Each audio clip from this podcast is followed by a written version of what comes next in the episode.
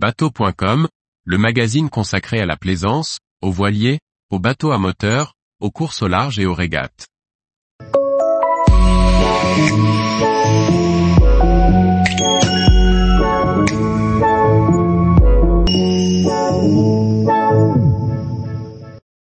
Le tour du monde de l'amour, récit pimenté d'une circumnavigation. Par François-Xavier Ricardou.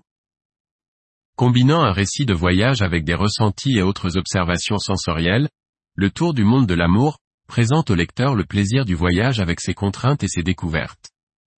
Un récit haut en couleur où l'on ne manque pas de s'amuser des idées saugrenues de cet équipage.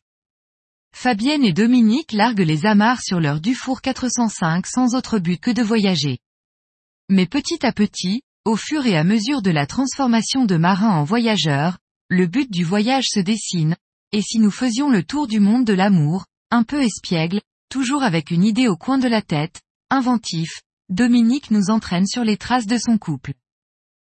Le récit est classique, puisqu'il s'agit de suivre un équipage autour du monde sur la route des tropiques, mais l'écriture est intéressante, car l'auteur n'hésite pas à créer, inventer, transformer, les faits historiques pour les adapter à ses désirs.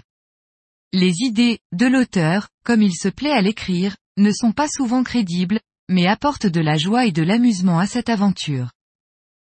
Pour autant, le sérieux est aussi à propos dans ce livre quand il s'agit de donner son opinion, toujours très tranchée, sur le comportement des humains rencontrés.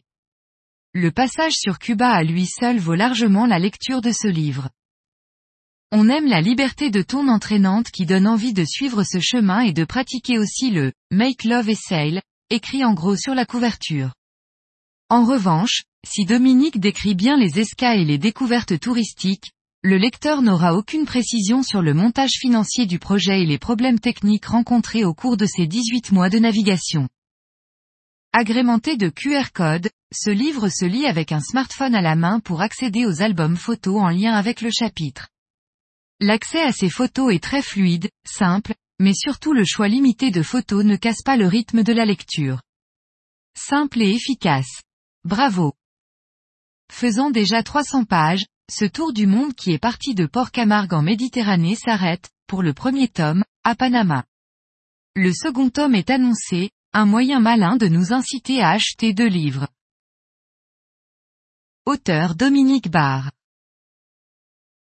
14 par 21,6 cm. 302 pages. 19 euros et 50 centimes. Tous les jours, retrouvez l'actualité nautique sur le site bateau.com. Et n'oubliez pas de laisser 5 étoiles sur votre logiciel de podcast.